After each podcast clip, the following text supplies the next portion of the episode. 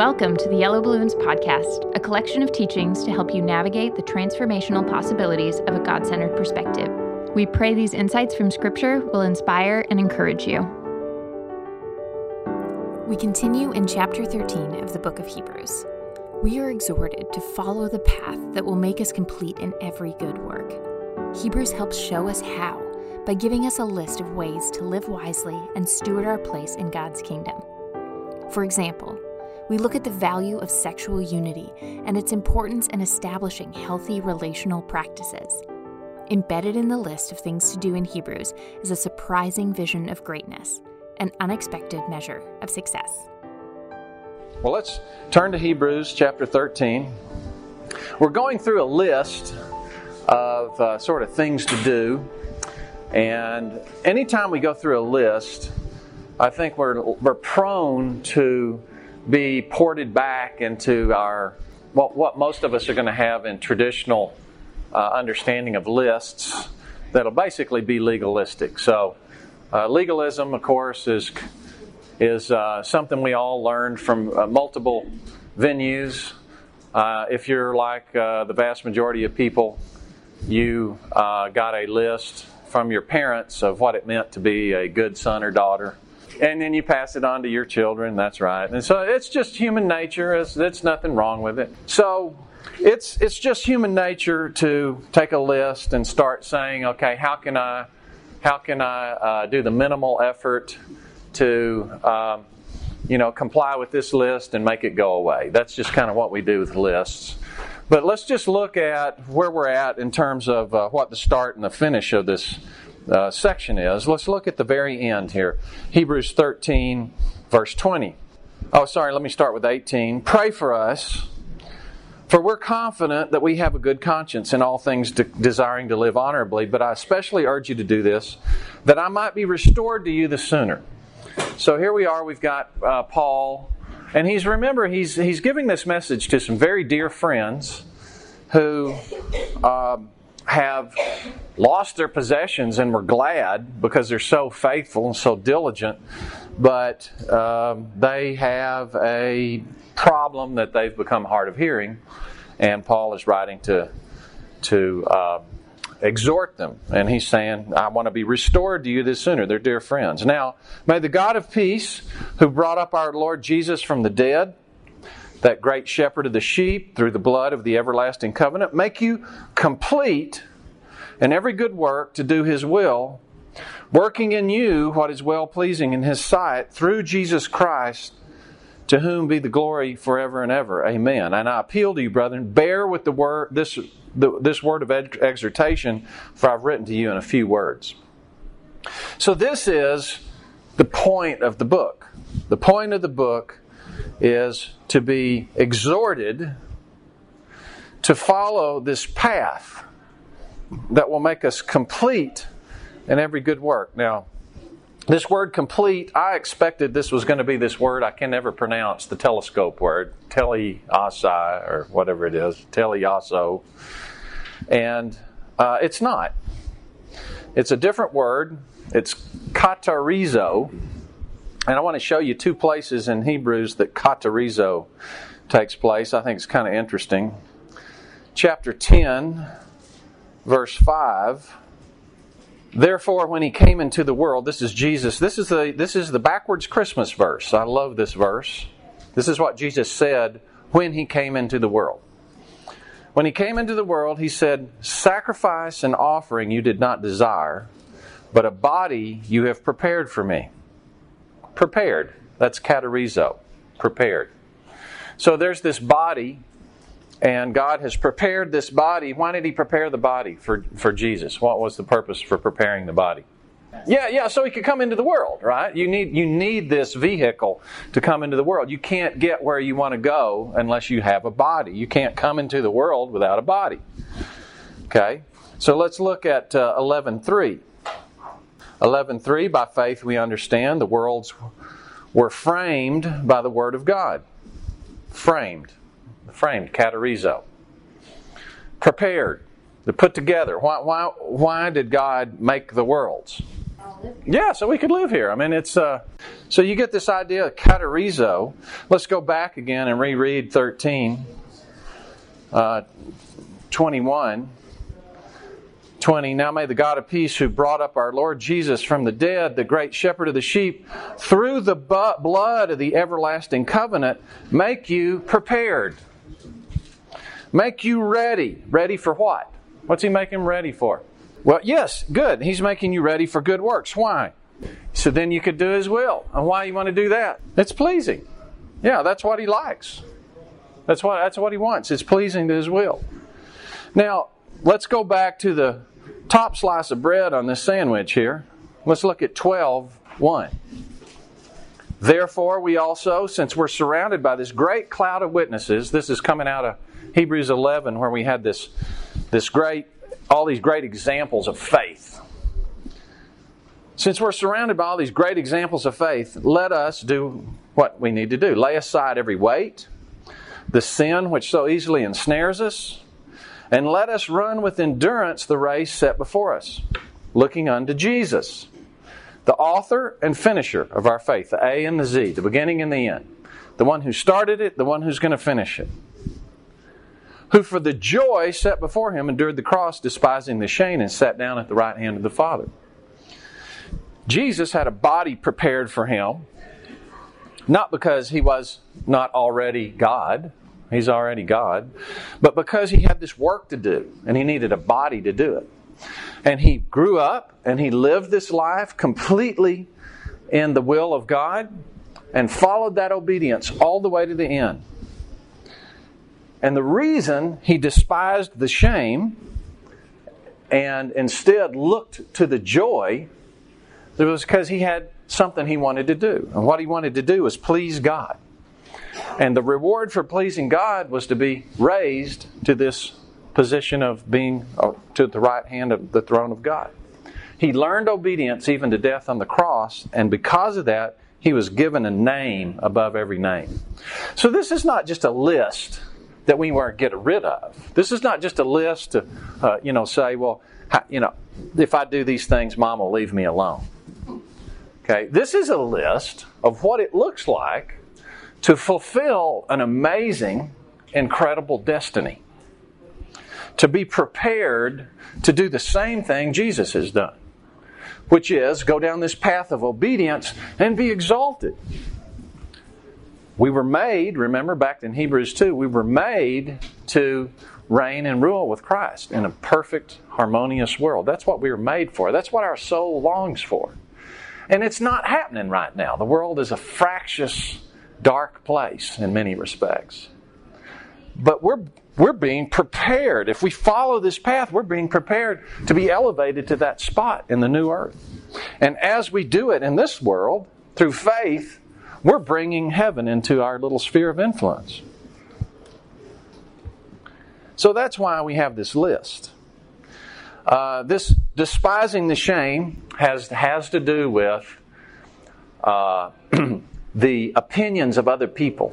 And I went into great lengths about the massive influence opinions of other people has on us. We'll talk a little more about that as we go through this list. So last week, we started the list, going to chapter thirteen, verse one. Remember, we just came out of this comparison between Mount Sinai and Mount Zion, these two mountains. Mount Sinai was this place that scared people very, very badly. I mean, they were they were really frightened. And they said, well, don't let God speak anymore. We'll die. And Paul says here, that was scary, but it, not really. Not compared to Mount Zion. No, that's they went to Mount Sinai. You're going to Mount Zion. The first time God spoke, the earth shook. The next time He speaks, the whole universe is going to blow up. Verse twenty-five, see that you do not refuse Him who speaks. Do you really want to ignore the voice of someone who can blow up the whole heaven and earth and then speak a new world into existence? You don't think so. And then he ends with verse twenty-eight, therefore, since we're receiving a kingdom which cannot be shaken, let us have grace by which we may serve God acceptably with reverence and godly fear. Not only do we have this amazing destiny to go toward, this unbelievable path we can follow to actually do what Jesus did and to be elevated like Jesus was, but we also have this massive loss, despair, and destruction that can take place if we don't. Because God is a consuming fire. This is sort of like the peso and the bullet. You know this story? These drug lords, they go into the office of the government official, and he puts a bullet and a peso on there, and he says, "You get the pick, senor. Which would you like? You can either go on my payroll and become corrupt, or you can die. That's your choice." Well, obviously, that's a very twisted version. But this is sort of similar. It's two very stark choices that we have to choose between. We've got this scary God who is going to have things the way He's going to have them. And when we go in a path that's opposite to His way, we're going to reap the consequences of that, and it's not going to be good. Or we can we can walk in obedience and get this unbelievable, amazing reward for it. And much of this has to do with whether we're going to follow the opinions of people or whether we're going to follow the opinion of God. So, chapter thirteen, let brotherly love continue. Teamwork is a big thing to God.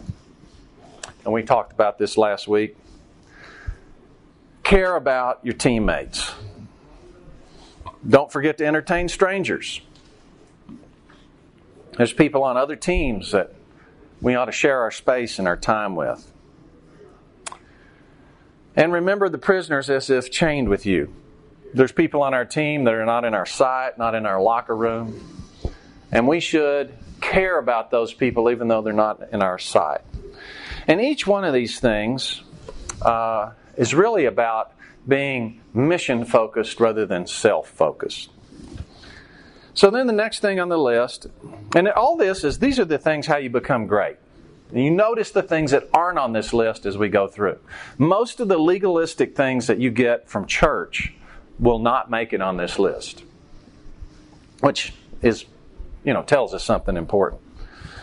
Marriage is honorable among all, and the bed undefiled, but fornicators and adulterers God will judge. So part of this path of greatness is to have a great marriage. Now this this is like your inner team, your spouse. That's an interesting contrast he puts here. The bed is undefiled. Now I think we have to, this is, I'm going to tell you, this is really not going to be on most church lists. What this means is you need to have a really good sex life with your spouse. This is this is part of this path of greatness. You're standing before Mount Sinai. And if you don't have a great sex life with your wife, if you don't have a great sex life with your husband, you need to be concerned about that. God's not going to be happy. You're going to be standing before the judgment seat of Christ, and He's going to be saying, "Tell me about your sex life." It's an honorable thing to have a lasting and good marriage. And sex is a big part of that. You know, this next part, I think, is really the key. And I'll come back to the first four things on the list from it. Let your conduct be without covetousness. Be content with things as you have, for He Himself, God, has said, "I will never leave you nor forsake you." So we may boldly say, "The Lord is my helper, I will not fear. What can man do to me?" Remember, we said Jesus despised the shame. To despise means give no particular value to. He had a lot of shame. I mean, he, he went through a lot. And and it hurt. He cried, he hurt, he cried out for, for uh, deliverance. But compared to this joy set before Him, He didn't give it much value. And this is the key, really, isn't it? Covetousness, the nature of covetousness is to not be content with the things we have and to make life about us and having things conform to whatever we want. We went to dinner with our uh, two of our sons last night and the grand five grandkids. And uh, one of the granddaughters uh, ordered, said she wanted something with chicken and noodles. So her mom ordered her a chicken and noodle dish. And uh, she pouted through most of the meal. And apparently it was because it didn't look like she expected it to. How many things in your life do you have that you pout because it didn't look like you expected it to? Look at the contrast back in the marriage. The bed's undefiled, but fornicators and adulterers God will judge. These two words are interesting. One of them's uh, porneo, or pornos. We get our word pornography from it. I did a little bit of looking at it. It's really kind of interesting. It means an, a, a male prostitute. Fornication's uh, uh, porneo, male prostitution. Adultery is adultery. And it has the idea of giving yourself into an immoral situation, or doing it, or, or bringing someone else into an immoral situation. For men, one of our big struggles in this world is pornography. Pornography is having a relationship with an imaginary woman. Now, the reality is that the attraction of an imaginary woman is that imaginary women will never reject you. And I've gone through this in some length of detail, but it's worth it's worth uh, repeating. Men are deathly afraid of female rejection.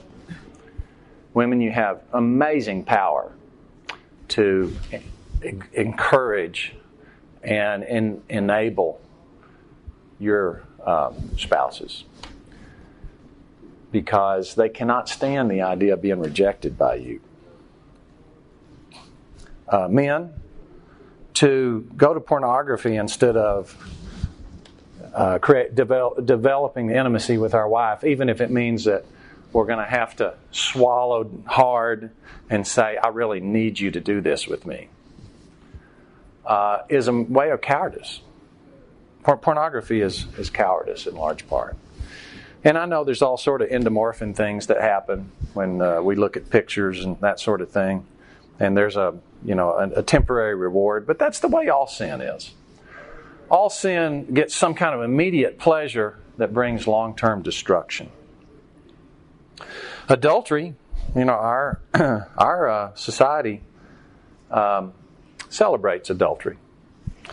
But what is adultery? Is there any love in adultery? Are we thinking about the best interest of the other person? Are we thinking about uh, our own spouse? It's completely self-centered. And it is this covetousness of not being content with what I have. It's the same basic attitude materialism is. Materialism is the philosophy that says happiness is based on what I don't have. We obtain what we don't have. That makes us happy. Well, just think about that. If you're going to always be based happiness on obtaining what you don't have, then once you have something, what do you have to do? Get something else, right? You can't be happy with what you do have. And it can be this way with women, with men, with relationships. Women, you've got your own version of pornography. It's uh, romance. Fantasies. Uh, these romance books, you know, fly off the shelf. They're all the same story. Different names. You like to live it over and over again.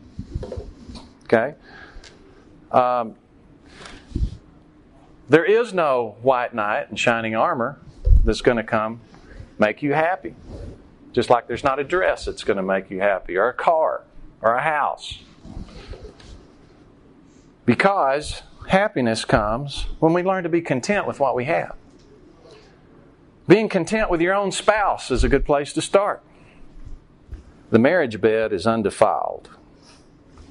Let's become really expert practitioners of our own marriage bed. This is a way to please God. This is a path to greatness. Uh, women, I know that you have sixteen other things on your mind, and when your husband says, hey, I'm interested, the first thing that comes in your mind is, how can I make this go away so I can have these sixteen things that I've got on my mind uh, continue to uh, continue to be on my mind? Uh, and men, you got to understand, or we got to understand, that if we haven't engaged with our wife with words, we haven't worked our way into her field of vision. And she does, she doesn't work like us. It's not a visual stimulation sort of a thing. And so there's this understanding, you know, this working on sex and having a mutual, uh, a mutual desire for sex actually causes you to talk about your relationship and work on it and say, hey, how can we do this? You're, you're bringing intimacy, and that is something that is a path to greatness. Now, we tend to think of a path of greatness in, when we talk about Scripture or the Bible, godly things, as Billy Graham. You know, but get, do a great crusade and, uh, you know, thousands of people come to Christ. Or a mission field. And we go on a mission field and five people came to Christ. You're not going to see witnessing on this list. Are you surprised? You're not going to see church attendance on this list, although it's presumed. But you do see having a great sex life on this list. I think we need to be really focused on that. You do see caring about people that you're not in your field of vision that are suffering on this list.